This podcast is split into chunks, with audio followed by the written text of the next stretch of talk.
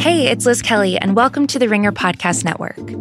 True Detective is back, and the Ringer's Chris Ryan and Jason Concepcion are our guides as we navigate the twisting pathways of season three's plots, themes, and characters on the Flat Circle, a True Detective after show. Follow Jason and Chris as they chase down leads, explore each episode's cultural context, and discuss true crime cases that mirror the ones in the show. Join the guys live every Sunday night after True Detective on the Ringer's YouTube, Twitter, and Facebook pages.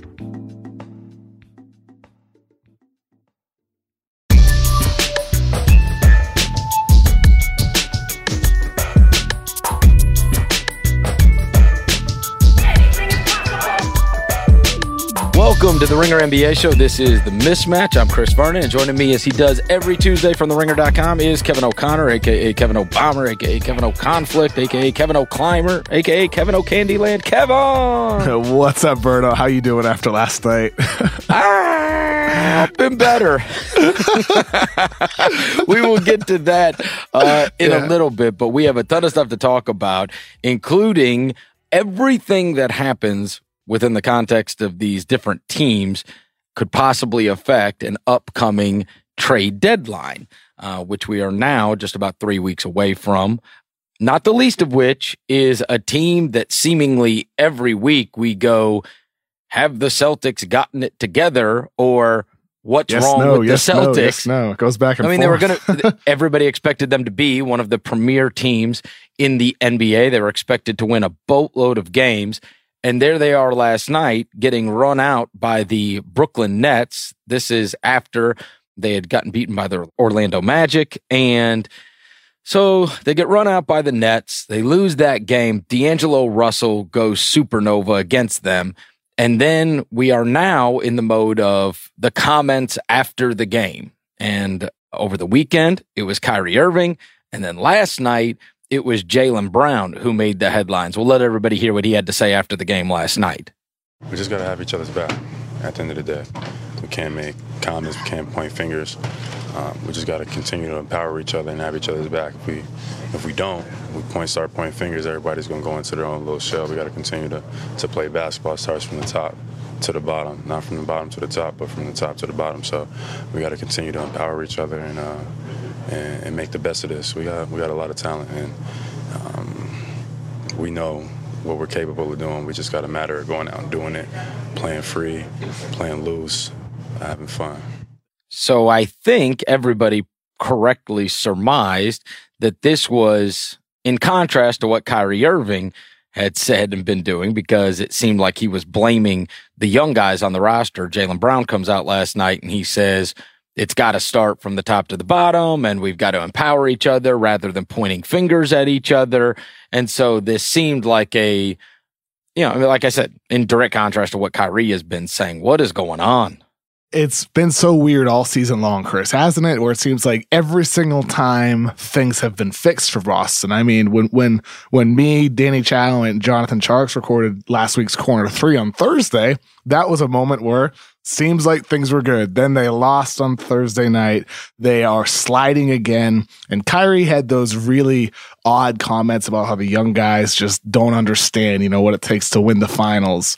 And look, man, I don't think it's the right approach to go to the media with that. Like you can have those conversations privately. There's nothing to gain from going publicly. So it just seems like the issues are the same now that they were when we first chatted about this back in October and November that right now there's just guys who are stepping outside of their roles. You have Jaylen Brown, who was outstanding in the playoffs last year, who, you know, is a young player who wants to keep getting better. You have Terry Rozier, who wants to get paid 19 or 20 million dollars this coming off season when he's a restricted free agent. Gordon and Hayward is still not the same old Gordon Hayward we saw pre-injury. This team just has a number of issues, whether it's chemistry, whether it's Hayward just not being himself, and still receiving 25 to 30 minutes per game. I don't know, man. Uh, the mix just is very odd. And I wonder if, obviously, the ultimate goal, Chris, is to trade for Anthony Davis this summer. But I wonder if there's any minor tweaks that they can make this season before the deadline to actually maximize their chances for this particular season. You know what it makes me think about is the old, and this is the leader of the ringer, Bill Simmons in his book of basketball. The major context is the secret of basketball is that it's not about basketball. And yes, yeah. there's the story in there where Isaiah Thomas is saying that maybe Adrian Dantley was a better player than Mark Aguirre, but Aguirre was a better fit for the team and we wouldn't have won if it wasn't for that. And so what you've got to see is yes, there can be players on teams and teams loaded with talent, but that's not why they win. It's because they ignore statistics. They know their role within the team and, and that they value winning over sure. everything else. And Yep. so it's not just throwing together a combination of awesome players. And for whatever reason, something is off with Yeah. this combination of awesome players. For sure. Yeah. I think I think that that's a great example to give, right? Where oftentimes you can have a lot of talent, but it doesn't make a difference if guys aren't accepting their- roles. This this happens a lot, especially after a team wins a championship or makes a long playoff run like Boston did last year. And then guys, you know, they start thinking that they can do more than they actually should be doing within their roles. But I think on the other side of this, Chris, is have to also give Brooklyn some credit for last night's game. They've they've been playing really hard as well. And Kenny Atkinson went to the zone. He he threw it like a curveball in the first and second quarter, and then he went to it heavy in the third quarter, and that really just messed up Boston's offense, their their flow in that third quarter before they they surged in the fourth to try to make a comeback late in the game. But the Nets are a tough team. They've been playing tough basketball, and Boston didn't have Kyrie Irving or Marcus Smart, but that doesn't change the fact that, as we're talking about here, Boston has some underlying issues that just don't seem to go away. And anytime it seems like they're gone, they just come right back. And looking at the team, I'm not sure what solves that. I thought one of the smart things Kyrie said recently was after game 70, these problems just solve themselves. Guys put away their ego all in the name of pursuing a championship. But I'm I'm not sure that's a guarantee. Let me ask you. Uh, well, first things first. When you just mentioned the zone defense, I do want to touch on this because we haven't talked about Yeah. this much on the podcast. But in terms of watching games on a regular basis, and if you're flipping through League Pass, this is something that teams have implemented to great success over and over again this year. I feel like it Yeah. is happening a lot more this year than it has in the past. And I think it is because you have so many of these teams that are very dependent on a pick and roll offense. There's so many awesome point guards. There's so many awesome point guards at running the pick and roll. And so now they run this pick and roll. They've got the decision to kick it over to the corner or they drive to the basket or they pick and pop or the obvious pick and roll play. And when these teams fall back into the zone, that's why it ends up making these offenses look so tremendously disjointed because so many of them are predicated upon this individual talent, maybe this one guy that is making choices on a regular basis. And when you take that out of the mix and you make people run it, it's interesting you mentioned that too. The night after Syracuse goes and pulls this just absurd Yeah. upset against Yep. Duke, and they've done it obviously over and over again. And I wonder too, you know, it got me thinking last night if that is, you've seen Syracuse in the NCAA tournament pull off these. Remember when they knocked off Michigan State that they had no business knocking off? You've seen them knock off teams over the years and in the past where you watch the team and you're like, Jesus, that team just never seen a zone before.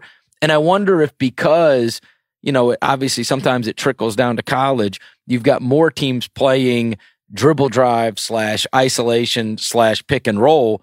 That zone defense weirdly has become even more devastating when it's played correctly because now I see it in the NBA For on a sure. regular basis and you see these teams look like they've never played basketball in their life.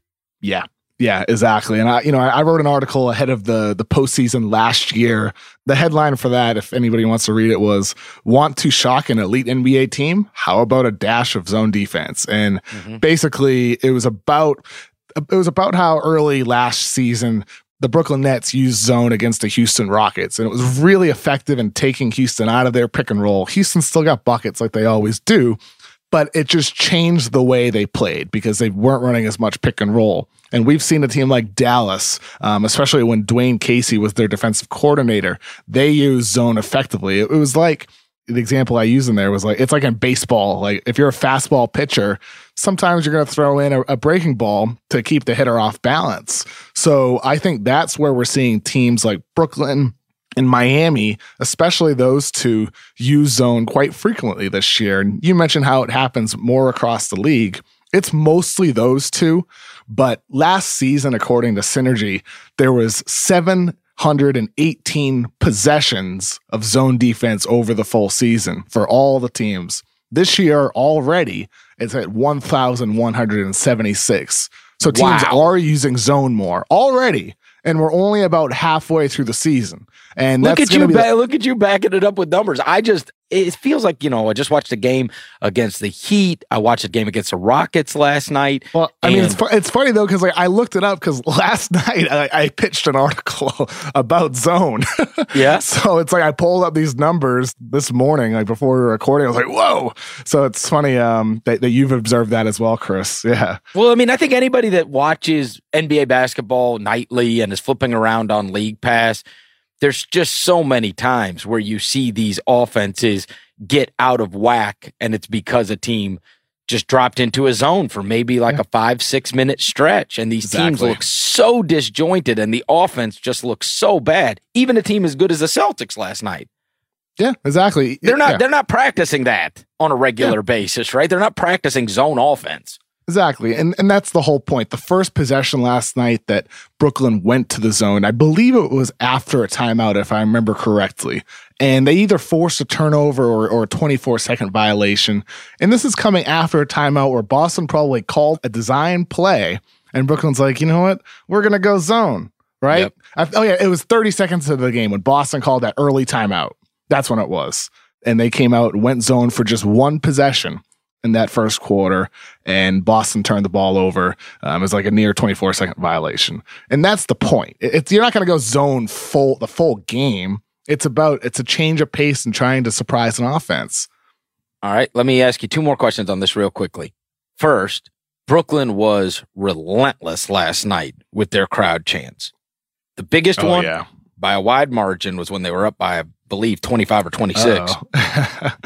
And they ferociously were chanting, Kyrie's leaving. Dun, dun, dun. I mean, it was loud. You you could Yeah. audibly hear it if you were watching that game. Like that was one of those. Ian Eagle is like doing the the read, and it was of no consequence because you're just trying to right. Like it's just drowned out by Kyrie's leaving, and obviously they're attempting to get under the skin of the Boston Celtics. That being said, I did Mhm. Like as it's happening. I'm thinking to myself, like, damn, is he? yeah, yeah. I mean, I would still bet on Kyrie staying. I haven't changed, you know, from that stance at all. But it's like we've talked about earlier in the season, Chris. There's always a chance. There's certainly Well- a chance that New York comes calling, or the Brooklyn Nets, even for that matter, come calling for Kyrie, and you know he decides to go move closer to home. Well, I told you this, Kev. else. A couple of weeks ago, I was at a Celtics game, and something that I'd never seen in my life took place, and that was as the teams were all running out to the court to warm up at halftime. In a tunnel that I was walking through, were Danny Ainge and Kyrie Irving having a one-on-one at halftime, and I remember thinking, like, this is bizarre. I have never seen a player and a general manager have an off to the side conversation in the middle of a game. And that was the first, like, I just remember thinking it was bizarre at the time. So obviously, listen, he's been he's been upset throughout the Mhm. year. Yep. As I'm sure Bill Simmons will say at some point on his podcast this week, Kyrie Irving was not at game seven of the Eastern Conference Finals between the Celtics and the Cavaliers last year. And Boston said it was because he had deviated septum surgery. Seems like a pretty good day to schedule surgery for your deviated septum. I, I had deviated septum surgery years ago, and I wouldn't have scheduled it on game seven of a conference finals for any team, never mind a team that I'm playing for. Um, I don't know, man. You know, look, if I were a player on that team, I'd be like, how are you not going to be there, man? You're the team leader. You're not going to be there. I mean, like, we can't look back to something that happened in May and turn into something that it's not. But it's interesting nonetheless. Okay, let me ask you about the team on the flip side because you did rightfully so give the praise to the Brooklyn Nets, and they are now one game under 500. D'Angelo Russell, like I said, went supernova last night. He's now averaging a tick under 19 points a game in a little less than 30 minutes a game. So he's not, you know, typically a young guy like that is playing an extreme amount of minutes. They have a ton of guys on that team that have averaged over 20 minutes. I mean, a ton.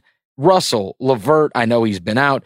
Dinwiddie, Joe Harris, Jarrett Allen, DeMarre Carroll, Rondae Hollis Jefferson, Allen Crabbe, and then this is it Kurix? Is that the way I say it?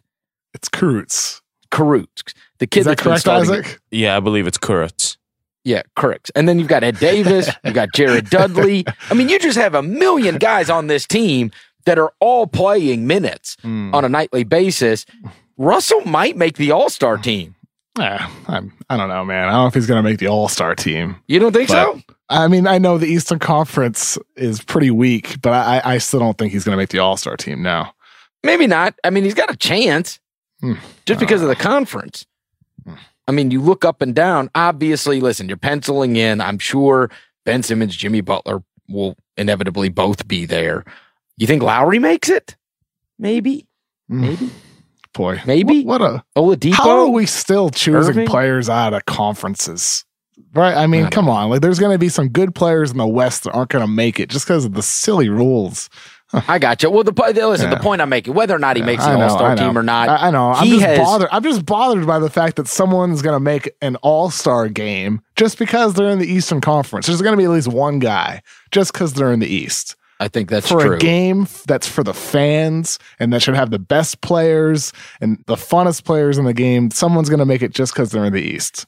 That's silly. Well, I don't think that that necessarily applies to Russell because every time I watch him, he has been fun to watch this year. yeah. Oh, for sure. you know what I mean? Like, Russell's a fun and, and player. that team, that team is better than what we thought they would be. Don't you think? Well, I mean, I, I think I thought they'd be like around 500. What are they now? The Oh, yeah, they're, 20, 23. They're I right mean, under 500. Yeah, I mean, I think in the East they were a borderline playoff team, and they're about where they are. I, I think you know. Then in a couple weeks ago, um, maybe I don't know. Time goes by so quickly. Maybe it was a couple months ago, but I think a lot of these teams, Chris, are pretty much where we expected, except for a handful of them. Yeah, they get Levert back, they could be a fun playoff team. Oh yeah, I kind of wish man. they would make Yeah. it. I kind of wish they would make it just because it's the young team that will probably take their lumps in the playoffs, but Yeah. they're dangerous. Yeah, I I- I think they are gonna make the playoffs. Especially, I mean, hopefully Levert comes back for them uh, before the postseason. And you know, you look at their roster: Rodions, Kurucs, Jonathan Tjarks wrote a great article last week about him on the Ringer. He's been great. Second round pick, fortieth pick in the draft, only twenty years old. Six foot nine, six ten forward, who's versatile, who can shoot, who can make plays off the dribble. They have a lot of nice talent on that Nets team and a coach in Kenny Atkinson that the players believe in and they got cap space coming up this summer with their own draft picks. Finally, now that that Celtics Nets trade is over and done with, they're in an interesting spot, man. They're an appealing team to me moving forward. All right, let me ask you about a couple other things that took place last night. One of which was uh, the Sacramento Kings, who kept on trucking along. They end up beating the Portland Trailblazers last night. They are now 23 and 21, two games over 500. And there was the story that came out from Sam Amick about Vlade Divac wanting to put the vote of confidence in Dave Joerger and his staff and to, you know, extend these guys and to, you know, commit to the coaching staff that has done things. And I know some people were saying, well, good. They have overachieved much more than people expected them. Those guys have done a good job. I know a very large portion of that staff, obviously, because they were all in Memphis. There was another part that I thought as I saw that story come out, which was Dave Joerger has coveted that Timberwolves job Yeah. forever. Forever. he almost publicly hinted at it. Right? Oh, listen, That- how about yeah. this? I don't know if people remember this. He was a winning coach with the Grizzlies. And after the management team got flipped over that summer, he went and interviewed for the Minnesota Timberwolves job while currently the coach of the Grizzlies. I mean, he wanted that job. And the Grizzlies weirdly said at the time, that's the only job we would allow him to interview for because basically it's his dream job. And we wouldn't want to have a coach that doesn't want to be here and would rather be somewhere else. It was all strange when it happened, but obviously I can't get that out of my head. And I wondered if Vlade Divac, I wonder if this, you know, life is leverage and if that Sacramento staff got re upped, though it looked extremely dicey for them just three weeks ago because that Minnesota job came open. And Minnesota, I would think, would look right towards a guy that, you know, covets the job and wants to come home. For sure. I had reported before that the Timberwolves are going to ride out the season with Ryan Saunders, see how that goes. He might be their coach of the future depending on how the next couple months go with him. But if things don't go so well, Dave Joerger should absolutely be near the top of that list for them. Yeah. And they have certainly exceeded all expectation, and have kept on rolling. The team that has gotten rolling has been the Jazz, led by Donovan Mitchell, who won Western Conference Player of the Week. And then you have a game like last night where Rudy Gobert is the most dominant force going. I mean, he's 18 points, 25 rebounds last night, 18 va- and 25. Vacuum.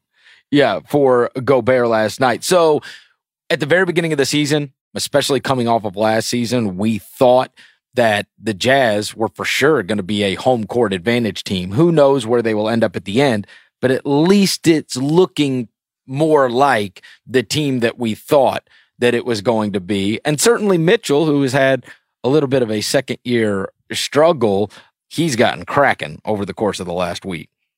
He's killing it, man. He's been absolutely outstanding this month, averaging 27 points a game, high efficiency, shooting the lights out. And it's aligned with Ricky Rubio being out for Utah. So Mitchell has played a lot more point guard um, this month, more so than he did prior to Rubio's absence. And that has helped him, I think, putting the ball in his hands.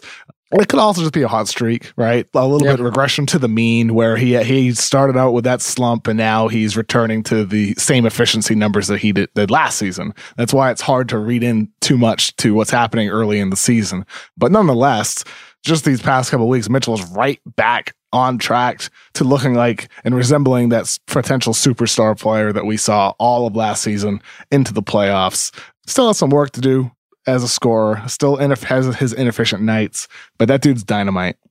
Another thing that took place last night was the Tony Parker emotional return to mm-hmm. San Antonio, where they gave him the roar that he deserved last night. It, it's still strange that he's not in a San Antonio uniform, but I found it very interesting, Kevin, that this was in complete contrast to what took place with the Kawhi game, right? they were out for blood in that game and then they ran all over the Raptors. And then last night you've got the video tribute and the homecoming for Tony Parker and they take a 15 point loss to the Hornets. I don't know. Maybe they were, maybe they were all still in their feelings when the game was going on. Yeah, and uh, Kemba Walker, he's somebody who, unlike Donovan Mitchell, has slumped as of late after his just ferocious start yep. early in the season. This past month or so, his numbers have really returned to earth, except for the last two games against Sacramento and then last night against San Antonio scored 33 points last night on zero free throws, which will make you happy, Chris. um, zero free throws, 33 hey, points. Wow. What a, what speaking, player. Uh, speaking of free throws, yeah. only 18 for James Harden last night. Oh, uh, only 18. Yeah. Yeah. You know how many points he scored without the free throws? 40. Well, he had 57 last. Yeah. I mean, listen, as I have said many times, he is totally unstoppable. Yeah. I have never taken away from his amazing oh, talent. Uh, yeah. I've also told you, as someone who, listen, and just so I can explain to everybody, the 2014 San Antonio Spurs is the most beautiful basketball I've ever watched in my life. They were the source of what I feel like is one of the best basketball articles ever written and it's uh, anybody can look this up. It's just type in uh, Jackie MacMullan summertime, and it's about the 2014 Spurs. It's about losing to Ray Allen and that dagger and being so close to the title, and then their mission the next season and how they took training camp, where they took it, and what they installed to be able to become this absolute juggernaut that destroyed LeBron and Wade and Bosh in that second finals. And so, as someone who loves that style of basketball and the ball popping around and teammates making everybody better, I just don't enjoy watching a one player pound the ball into the ground for 20 seconds and then make a step back three or get fouled or go to the basket. Like, I mean, I like, I like basketball because it is the greatest of team sports, in my opinion, and can look like a symphony at times. And I just don't, I don't like isolation one on one basketball, but I do not deny it is best for them. And they have had amazing success doing it. And he is he is one of the greatest offensive talents I've ever seen in my life. He is totally and completely unstoppable right now. So let me get that out of the way. That being said, we do need to talk about them. They had an easy go with the Grizzlies last night. Yeah. The Capela injury is monstrous for them. While it was not the Grizzlies, as I said, they didn't make it hard on them. They could be without Gordon, Paul, and Capela and still beat the Grizzlies last night. What do you think happens over the course of the next four to six weeks, though, when they are inevitably without Capela with this broken thumb? Well, I mean, I think we saw hints of it last night, and we've seen hints of it over the last couple seasons. When Capela's off the floor, typically James Harden tallies more points and fewer assists he shoots more because there's not a lob target just rumbling down the lane, which Clint Capela is. He's fantastic. Capela's gotten better at passing out of the short roll as well. Never mind his finishing at the rim. So there's even more of a demand on James Harden to score like it was last night with the amount of shots that he took, the amount of free throws that he took. There, there's just nothing else for them without Chris Paul, without Eric Gordon, and now without Clint Capela for that matter. What I'm interested in seeing is how this develops for them on the defensive end of the floor because one of their biggest issues earlier in the season, Chris, was how teams would force a switch and bring Capela away from the perimeter. And they were just offensive rebounding relentlessly against Houston's smaller wings and forwards. Capela wasn't there for rim protection, so teams were getting to the rim more easily. And now Capela's just not there. Um, and Houston doesn't have a lot of depth. You're relying on guys like Marquese Chriss, even for a short stint in last night's game um, until he was pulled. You're relying more on PJ Tucker. There's a greater demand on him. You're relying on guys like Isaiah Hartenstein, relying on Gary Clark, relying more on James Ennis. How does this over the course of time hurt Houston on defense when Nene's your starting center?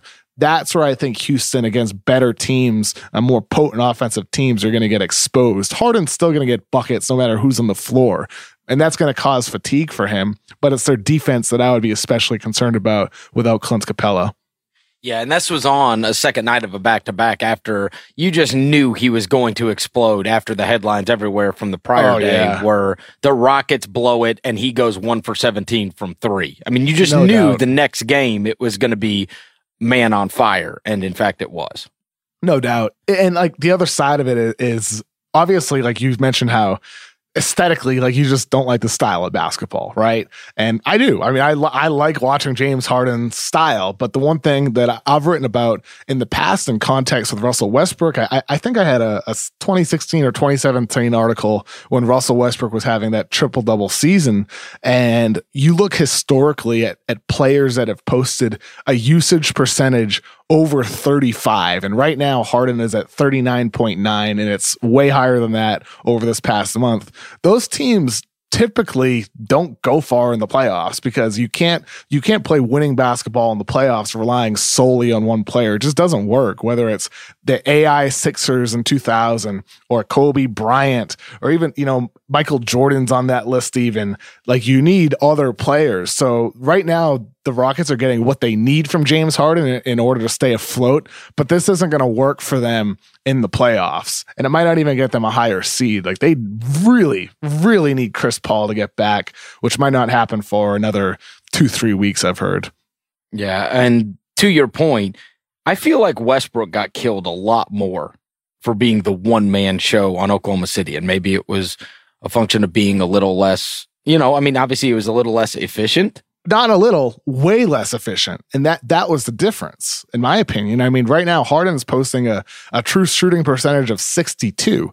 That Westbrook season was 55.4, which is not good. Harden is not only a high volume guy, but he's a high efficiency player. If, you know, if you look at all the players of, that I just mentioned that have posted a usage over 35, Harden's number one and number two in efficiency with his season last year and then this year He's number one and number two of everybody else, and nobody else is even close. Bernard King, the next closest guy, was 58.5.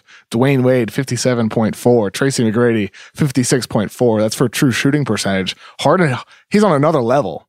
Well, and the, what skews that is, and I don't want to say skews as a negative term. What skews it is Westbrook's not a good free throw shooter, and Harden is. Well, Westbrook was that season. He shot 84. Oh, he did? Yeah. Westbrook was at 84.5% from the free throw line that triple double season. It's the three point shooting, really, and the frequency of free throws. This is this is what I'm saying. I listened to House and, and Simmons last week, and they were talking about they were obviously mocking the triple double season of Russell Westbrook. And, and Bill said in passing, he was like, What's more impressive to me is the 27, 7 and 7. It almost should be called the LeBron. And I was mm. thinking to myself, like, Westbrook averaged over that by a wide margin. I was, about to, I was about to say the same thing. Yeah. Like what? He did have 27, 27 7 and 7. He averaged 30, 11 and 10. Like it's more impressive to average less. I don't, To- I'm to- not particularly me- sure. To me, it's the efficiency. That's what you have to look at, in my opinion. The efficiency always matters more than anything else. Here's how you know that maybe it wouldn't have all worked together in Oklahoma City like everybody thinks it was. Cause you see, right? You see Durant in, in Golden State. You see Harden in, in Houston and you see Westbrook in, in Oklahoma City. And it's like, can you imagine these guys all functioning as, you know, a team and everybody getting theirs at the same time? We were talking about the whole, you can't just necessarily assemble a bunch of talent. Maybe it would have all worked and they could have all fallen into their roles. Oh, but boy.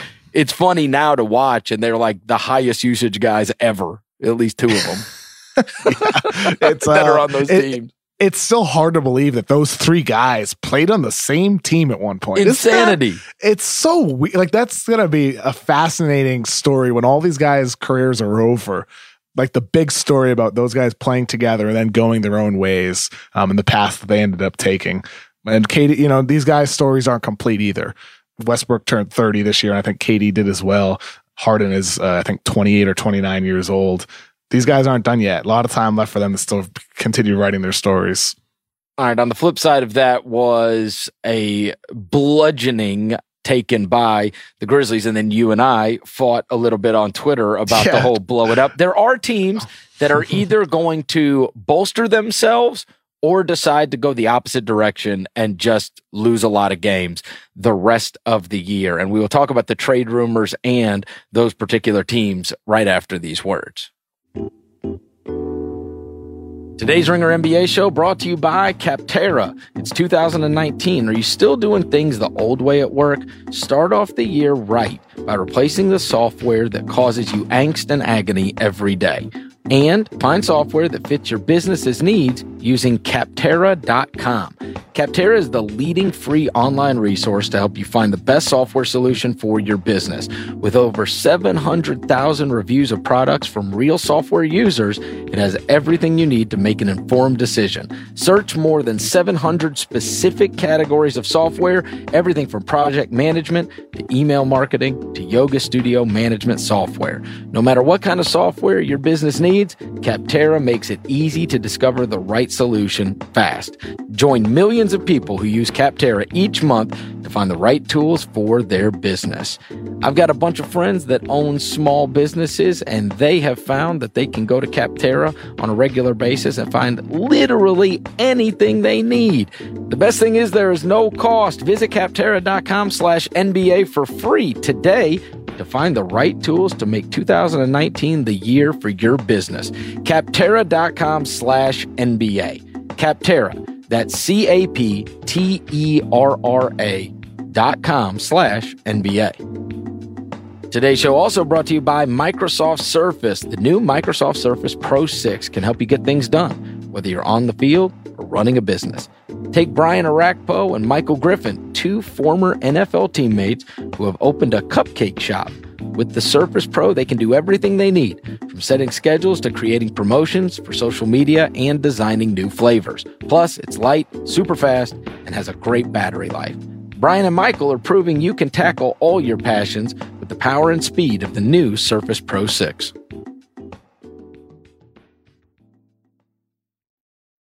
All right, Kevin. So on the other side of James Harden's 57 points were the Grizzlies, who I follow. Ooh, uh, oh boy. Who lost another game and things have gone exceedingly horrible for them. They are now five games under 500 after starting the season 12 and 5 and like gangbusters. They've also had a million guys get hurt. Dillon Brooks out for the season. Kyle Anderson got hurt. Chandler Parsons is in Los Angeles. You had a botched trade. It's just all gone yeah. horribly wrong. But you brought up the idea of getting rid of guys. Uh, Mark Stein. Mark reported, Stein did, yes. And yeah, Zach yeah. Lowe and Mark Stein did. I just was like, too late. yeah, right. The idea about moving Marc Gasol rather mm. than have him opt in in the offseason or possibly losing him for nothing. I just don't think you can get anything for Marc Gasol. I think you could yeah, get I, something like great for Mike Conley. You couldn't for Marc Gasol.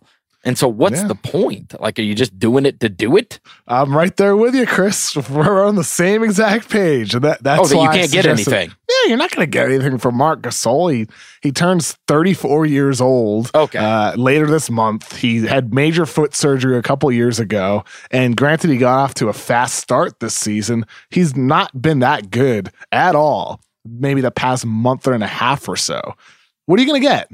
He turned his ankle and has not been the same since. And he plays 38 minutes a night. I mean, it's ridiculous. Yeah. I, I don't want to get also, it. Yeah. Never mind the difficulty in finding a trade that works for him. He makes $24.1 million this season. So it's hard to find a team that can take on that salary that would give up the necessary salaries well, in order to make it work. It's just really hard to find a deal for him. well, and the other thing is conveying a Celtics pick, which is anything outside of the top eight at best, you won so many games early, you'd probably have like the sixth worst record. I mean, at best.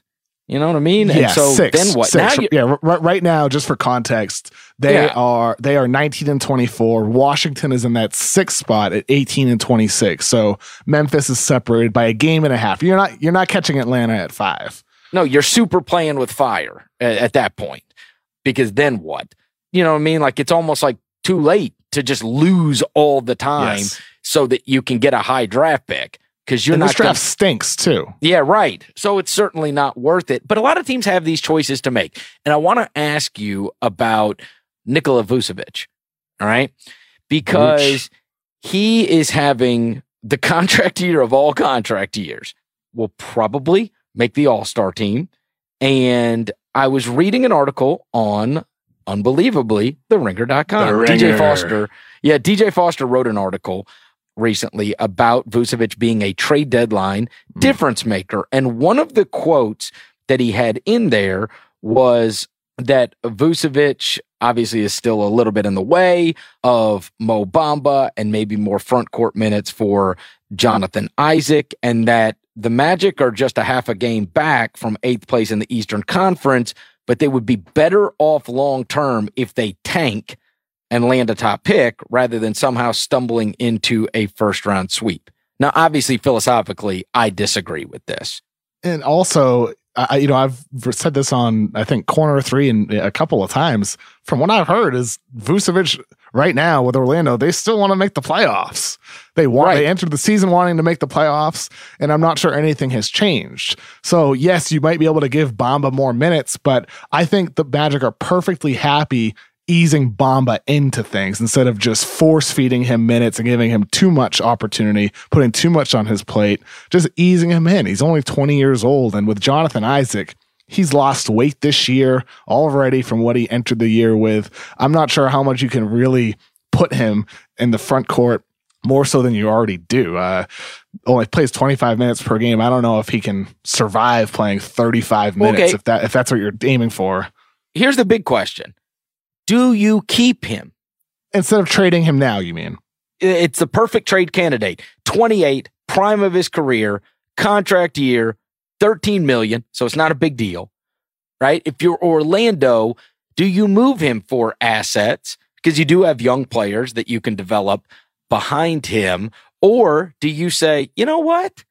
Uh, now that we've got this new coach, look at how well this guy is playing. Like we don't have a bunch of guys that we have money super committed to. Maybe we should keep him. Yeah. What do you think? I feel exactly the same, especially if the You do. money's right this summer. Um, I mean, honestly, I, I I think the Nikola Vucevic trade stuff has been a little bit overblown all season long because Orlando wants to make the playoffs. And not only that, what are you tanking for? This year is not the year to tank. It's not a good draft. Yeah, you're Right. tanking for Zion, but it's the same thing you just said with Memphis. The best odds you'll get is that sixth spot, right? Right. Right now, Orlando um, is one and a half games back from that, just like Memphis is. Um, and that would give you a 9% chance at the number one pick. So 9% at Zion or 37.2% chance at a top four pick. And you want to be in one of those top two spots, unless there's another guy that you really, really are high on. But people I've talked to around the league, for the most part, man, people don't like this draft. It's not a good draft. It's just not. Yeah. So you have Zion Williamson, who's a really, really great prospect, and RJ, who's a really good one. Um, but beyond that, Ja Morant's, he wouldn't be a top three or four pick in any of the past two drafts. Cam Reddish still has potential, but he's fallen off. Other than that, Bol man, Bol. there- yeah, pff, there's not a lot. There's not a lot. So uh, if you're Right. if you're Orlando, if the deal's right, if you're getting something that helps you in the future, great. Then you then you do the deal. But if you're moving Vucevic just a tank, it doesn't make any sense to me. it, it, it's interesting to me that you say that because you have so many of these teams that are like on the cusp in both conferences, right? They're not that far off. One eight and two stretch, and everything changes for a majority of these teams within two weeks' time. Everything changes if you can win eight out of 10 games. Now, for some of those teams, it's super far fetched that that could happen. But, you know, on these whole teams that are in the middle, we know they're not going to win a title. We know they're probably not going to be in a Eastern or Western Conference finals. They're going to, quote, make the playoffs and then have a middle of the road pick that maybe that forms the opinions of a majority of these teams. And so they become buyers or maybe tweakers, as it were, right? You try to tweak your roster to improve yourself a little bit and take a shot at making the playoffs because there's no there's no glory in becoming very bad and getting a very high pick this year. Well, and so and you, you, might have, not get a very high pick. that may that dry up too, the seller's market. Yeah. What you may have is these awesome teams sitting around going, you know what? We need to, tw-. like, maybe the Celtics make a big deal and, and the Lakers make a big deal because they sit there and they go, listen, if we're going to have a crack at the title.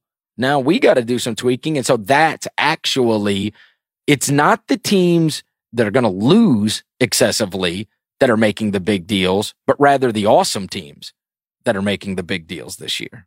You know? Yeah, I mean it's a buyer's market right now with not a lot of sellers. You know, you only have that those bottom five teams that are outright um, going to have a chance at the top pick with Cleveland, Chicago, New York, Phoenix, and Atlanta.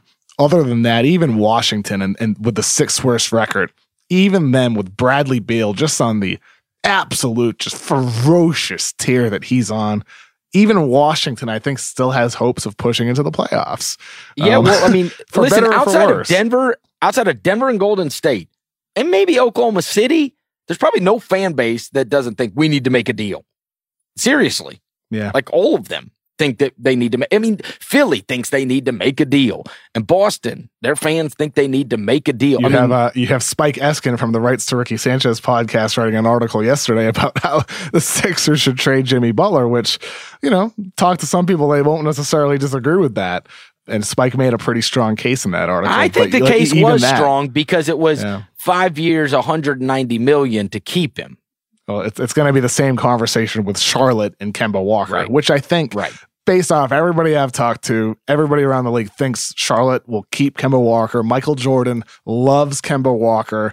The Charlotte Hornets are one of those teams that are happy just making the playoffs and you know and you know going to the second round and flaming out. They're just happy doing that, which Well, is and holy moly, if the kid makes all NBA, you got a real decision to make. Mhm, exactly, and, and and that's why with Kemba, I would doubt there would be a trade. However, um, he would be a guy that if I'm, I don't know, if you're a team that's on the bubble and you need to make a big move, Kemba Walker's a guy to at least try to make a call for. I wouldn't want to give him that money though, and I don't think you would either, Chris. I mean, yeah, that's we're talking over a two hundred million dollar contract, right? I know the cap's going up, but still, he makes an All NBA team, and that contract just becomes radically different. We talked about Orlando and their possibility. Another team that would be an eight and two stretch from changing everything is the Dallas Mavericks, who are 20 and 23 as of right now. They've lost their last two games, but as it stands, they are four games out of that eight seed. They are also just a few games out, you know, or they're one game from being the 13 seed as of right now. As first reported by my own Kevin Obama, Dennis Smith Jr. could be on the move and that the Mavericks would be exploring deals for him. Uh, that report advanced by Adrian Wojnarowski and ESPN talking about the Phoenix Suns and also the Orlando Magic as possible destinations. So first things first, why is Dennis Smith Jr. Um, I get Luka and what's happened with Luka and Luka having the ball. Why do you think that they are interested in moving off a guy that less than a year ago they took with a top 10 pick or a year ago they took with a top 10 pick? And which of those two probable or possible destinations do you think Smith would be a better fit? Yeah, I think Orlando's a better fit, Chris. Uh, but I have heard last night I had heard that it won't be Orlando. We'll see if that changes. Uh, but I had a source tell me that it's just not. It's not going to be Orlando for Dennis Smith. And then last night, John Gambadoro from Arizona Sports 98.7 in Phoenix, who has, you know always gets a lot of Sun scoops, said the Suns have no interest in Dennis Smith. I'm not sure about no interest. They they have had conversations, but it's also possible that there's just nothing there. Uh, Mitch Lawrence reported that the Pistons have had conversations with Dennis Smith, so that's something to monitor as well. If I'm Dallas, personally, I would call about Kemba Walker just to see what's there. I don't think anything would happen, but it's worth taking a look with the Charlotte Hornets. Yeah, you know what? He played at NC State, so he to be yeah, in, yeah. intensely familiar yeah, with. Right? Yeah, I, I think if you know if it's from Charlotte's perspective, if there's any deal that you can make taking a PR hit, which would undoubtedly come if you're trading Kemba weeks before the All Star game is in Charlotte, uh, oh, getting God. Dennis Smith back is about one of the only players that would make it worth it, especially if you're dumping Nic Batum in the deal as well. That's about the only type of deal that I think that could they could make without fans just raging in Charlotte. Okay, why do they want to get rid of Dennis Smith? I think it's really about maximizing the asset. Right now, he's a 21 year old point guard, Chris, that, like you said, just in 2017 was drafted ninth in the draft. Who, you know, I'm not a big fan of his game, but he's at least flashed potential, especially as a high pick and roll scorer. I think it's about maximizing him instead of his value f- further depreciating as Luka just blossoms into a star. And not to mention Luka, but Jalen Brunson, their young rookie point guard they drafted from Villanova in the second round, he's been steadily getting better over the course of the season as well. So even though Barea got hurt, Luka just is demanding more of the ball because he's so damn good. And then Brunson, I think, at the second round pick is worthy of getting opportunity coming off the bench Yeah. as well. So it's about Well- just this it's about exchanging an asset and getting something else back that helps you. Yeah, I mean that you know the story goes that Carlisle and him have butted heads, which is unsurprising. That I mean Carlisle and point guards, right outside of like a forty year old Jason Kidd, we've heard that about literally every point guard that they've had. Well, Um, especially a guy like Dennis Smith who Oh yeah, let's just let's just be real, you know. In college, he's not the best decision maker. And that, that is manifested in the NBA too. He's not Carlisle's type. right. He'd swipe left on Tinder, on NBA Tinder. The most important about that is the whole maxing out Luka. Doncic and Smith average 100.9 points per 100 possessions this season. Doncic and Brunson average a tick under 107 points, while Doncic and Barea were at 113 per 100 possessions. So it's pretty obvious just in terms of what they've got on that roster this year. The backcourt of Doncic and Smith has been intensely less effective than Doncic and Brunson or Doncic and Barea, who obviously is out now with the Achilles thing. So there's some times where it can just be addition by subtraction the fact that you're getting more minutes of Doncic with a different pairing because though it is only 687 minutes, I mean, it's come to the worst of the results of the backcourt pairings with Luka. So it doesn't work that well. Yeah, I, I don't love the fit with Dennis Smith. And you're just just playing, you know, thought experiment here, Chris. I don't think a Kemba thing would happen, but if it were, I'm curious, how would you feel about that fit with Luka Doncic and Kemba Walker or a player like that? Because personally, I like that fit. I don't. I do. I don't, don't? because I think Okay. they're. I think to maximize Luka is to have the ball in his hands, and I do not believe that you're so you want him to play like James Harden then? No, I just don't think you're going to maximize Kemba unless the ball is in his hands. So, I don't know. I I I think both those guys can are really good off ball. oh, Kemba's not a make everybody better guy. You know that. Doncic is. Well, that's what I'm saying. I think with Kemba, yes, he wouldn't have the ball in his hands as much as he does in Charlotte, and that's kind of the point. Then you can maximize him as an off-ball shooter, as a cutter. With Luka Doncic as well, you can use him as a screener. You can use him as a cutter. Like there's so many ways to get creative with both those guys. Like Luka Doncic, he Luka Luka's going to be a superstar, but you need more than one star to win a championship. I get it, but I would. Uh, but the contract that Kemba's going to get is going to know, I be know. extraordinary. I know. Yeah. That's your answer. That's the Yeah. star you want next to Luka is spending forty million dollars on Kemba. No way. Yeah, I know. And, and that's ultimately the issue here. It's the money, right? If you're paying Kemba Walker that much money, I don't know. But I will say this, though, Chris, looking at their books this offseason, if they were to pay Kemba, they could still create a lot of money either this summer or the following summer if they wanted to, to add another guy. Depending on what the deal looks like, if they're getting a salary back and whatever else, it's really hard to say. And we're just speaking hypothetically here. Yep. But theoretically, they could have, you know, a, No, still a lot of Luka makes you a a move. lot. Luka certainly makes you a lot more attractive than anything they've had in a long, long time. Simply be like, and I'm talking a tier up from Harrison Barnes and DeAndre Jordan and Wes Matthews. Like those are the level of free agents that they've gotten over the course of the last several years. I do think Luka is a severe enough talent that people would want to go and be a part of that. They also have a culture of Yeah. winning in Dallas. They do. They've had the one down year, but I mean, they have a culture of winning at that organization, which I do think is incredibly helpful in terms of players usually join winning teams. What they do not do in free agency is join losing teams. Speaking of two winning teams, tonight, you are going to see the teams with the two best records in the Western Conference. We will make that our NBA watch of the night, and I will keep my eyes peeled for one Kevin O'Connor on Media Row because you are going to be at Denver versus Golden State. And this is going to be available on League Pass. So anybody can flip on League Pass and not only see the teams with the two best records in the Western Conference, but also possibly get a glimpse of Kevin O'Connor. And remember, if you want to watch every NBA game, subscribe to NBA League Pass on NBA.com, Amazon, or your local cable or satellite provider. You are recording with me today in Denver, Colorado. As I mentioned, you're going to be in attendance of this NBA Watch of the Night game that we just mentioned. I am very excited to watch this. Uh, Denver has been a big surprise this year.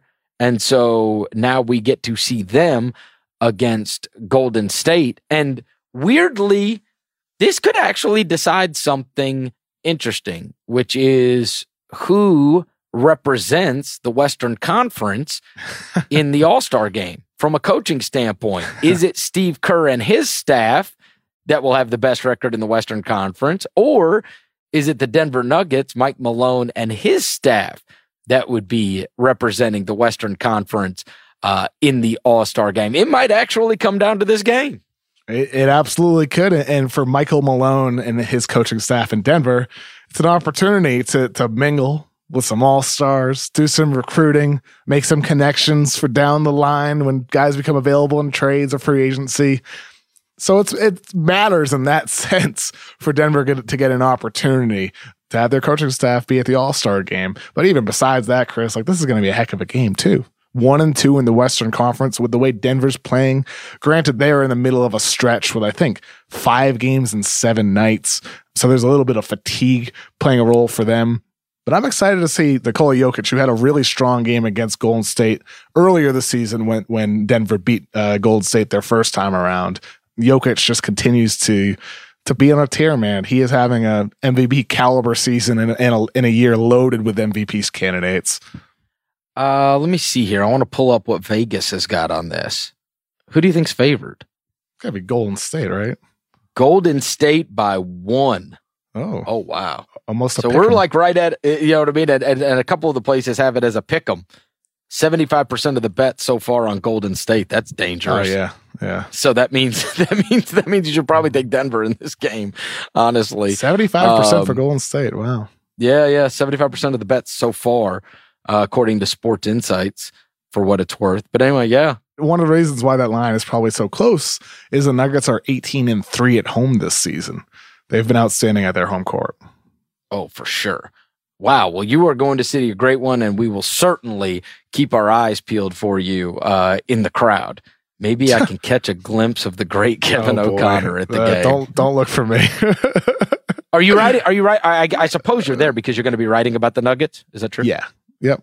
Nice. All right. Enjoy Denver, Kevin. Enjoy the game tonight, and I will talk to you next week. Looking forward to it, Chris. Have a good one. Thanks to everybody for listening to another edition of The Mismatch. If you dig what you're hearing, go give us a rating and review on iTunes. Five stars, five stars. It really helps. And we will talk to you next week.